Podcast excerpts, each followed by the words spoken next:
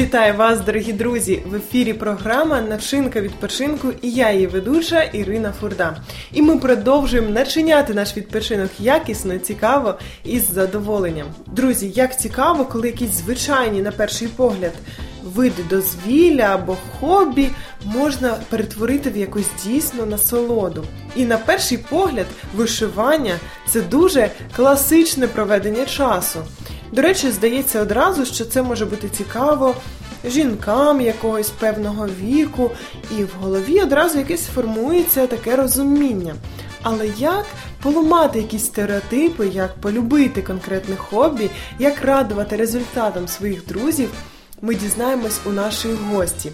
Тож сьогодні Наталя розкаже нам, коли вона полюбила цю справу і що надихає її продовжувати займатися саме вишиванням, як краще підібрати нитки та деякі інші секрети, які будуть вже зараз у нашій програмі. Наталя, вітаю тебе у нас знову. Е, добрий день. Дуже раді, що е, ти знову до нас завітала, тому що людина, людина творча завжди має що розповісти про дозвілля і надихнути інших. Е, Сьогодні я би хотіла е, розказати о такому моєму увлечении. Это вышивание, вышивка. Любишь классику? Чтобы сказать, чтобы классику, не, вообще все, все началось очень интересно. Мне в моей жизни когда-то очень глубоком детстве понравилась одна салфеточка у моей подруги дома. И мне она просто вдохновила. Я со всех сторон изучала, где там ниточки эти проходят. Э, как бы мне очень понравилась эта салфеточка, и я хотела что-то подобное сделать, повторить, сделать своими руками. Э, я пробовала, пробовала, правда, обычными нитками, не мулине, и, ну, не могу сказать, что у меня получилось. Mm-hmm. Вот. Я пробовала разные техники, я пробовала крестиком, я пробовала гладью. Не всегда у меня получалось, потом мама мне купила нитки э, мулине, которые специальные. А вот. поясни трішечки, что это за мулине? Они немножко отличаются от обычных ниток. Чем самым? Э, наверное, плотностью, как бы, я особо не знаю, но они классно ложатся. Mm-hmm. Они совершенно по-другому ложатся, чем обычные швейные нитки. Э, ну, хотя ну, совсем, если совсем все туго. Хотя сейчас в любом, фактически на любом углу можно найти магазин для э, ручного труда, скажем так. И там есть и нитки и на любой вкус, и мулине, и разных видов, поэтому я думаю, не проблема сейчас найти. Меня, э, скажу сразу, никто не учил.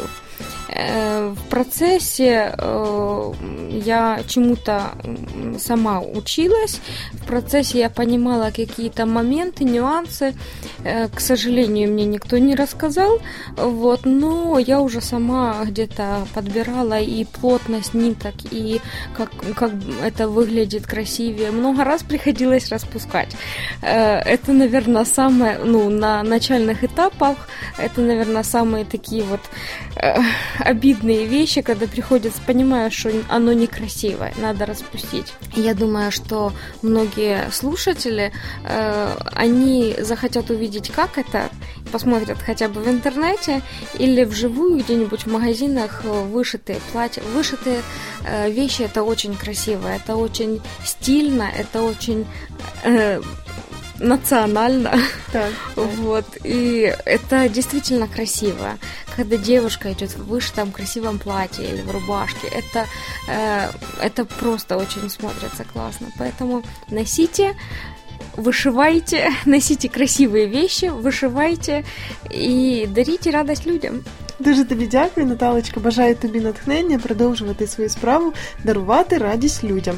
Е, сьогодні ти подарувала її усім нашим слухачам, тому хочеться побажати тобі так само гарного дня. Як важливо підібрати те, що подобається тобі. Як важливо не просто сидіти вдома за телевізором або якось надягувати друзі, адже завжди є те що приносить задоволення душі. І я бажаю вам знайти те, що принесе задоволення саме вам. Хочеться, щоб ваш кожен день був для вас святом. Хочеться, щоб ви робили те, що приносить вам радість. Хочеться, щоб ви розвивали свої таланти, відкривали свої сторони та раділи кожному кожному дню, який дарує для вас Бог. Друзі, начиняйте свій відпочинок разом з нами.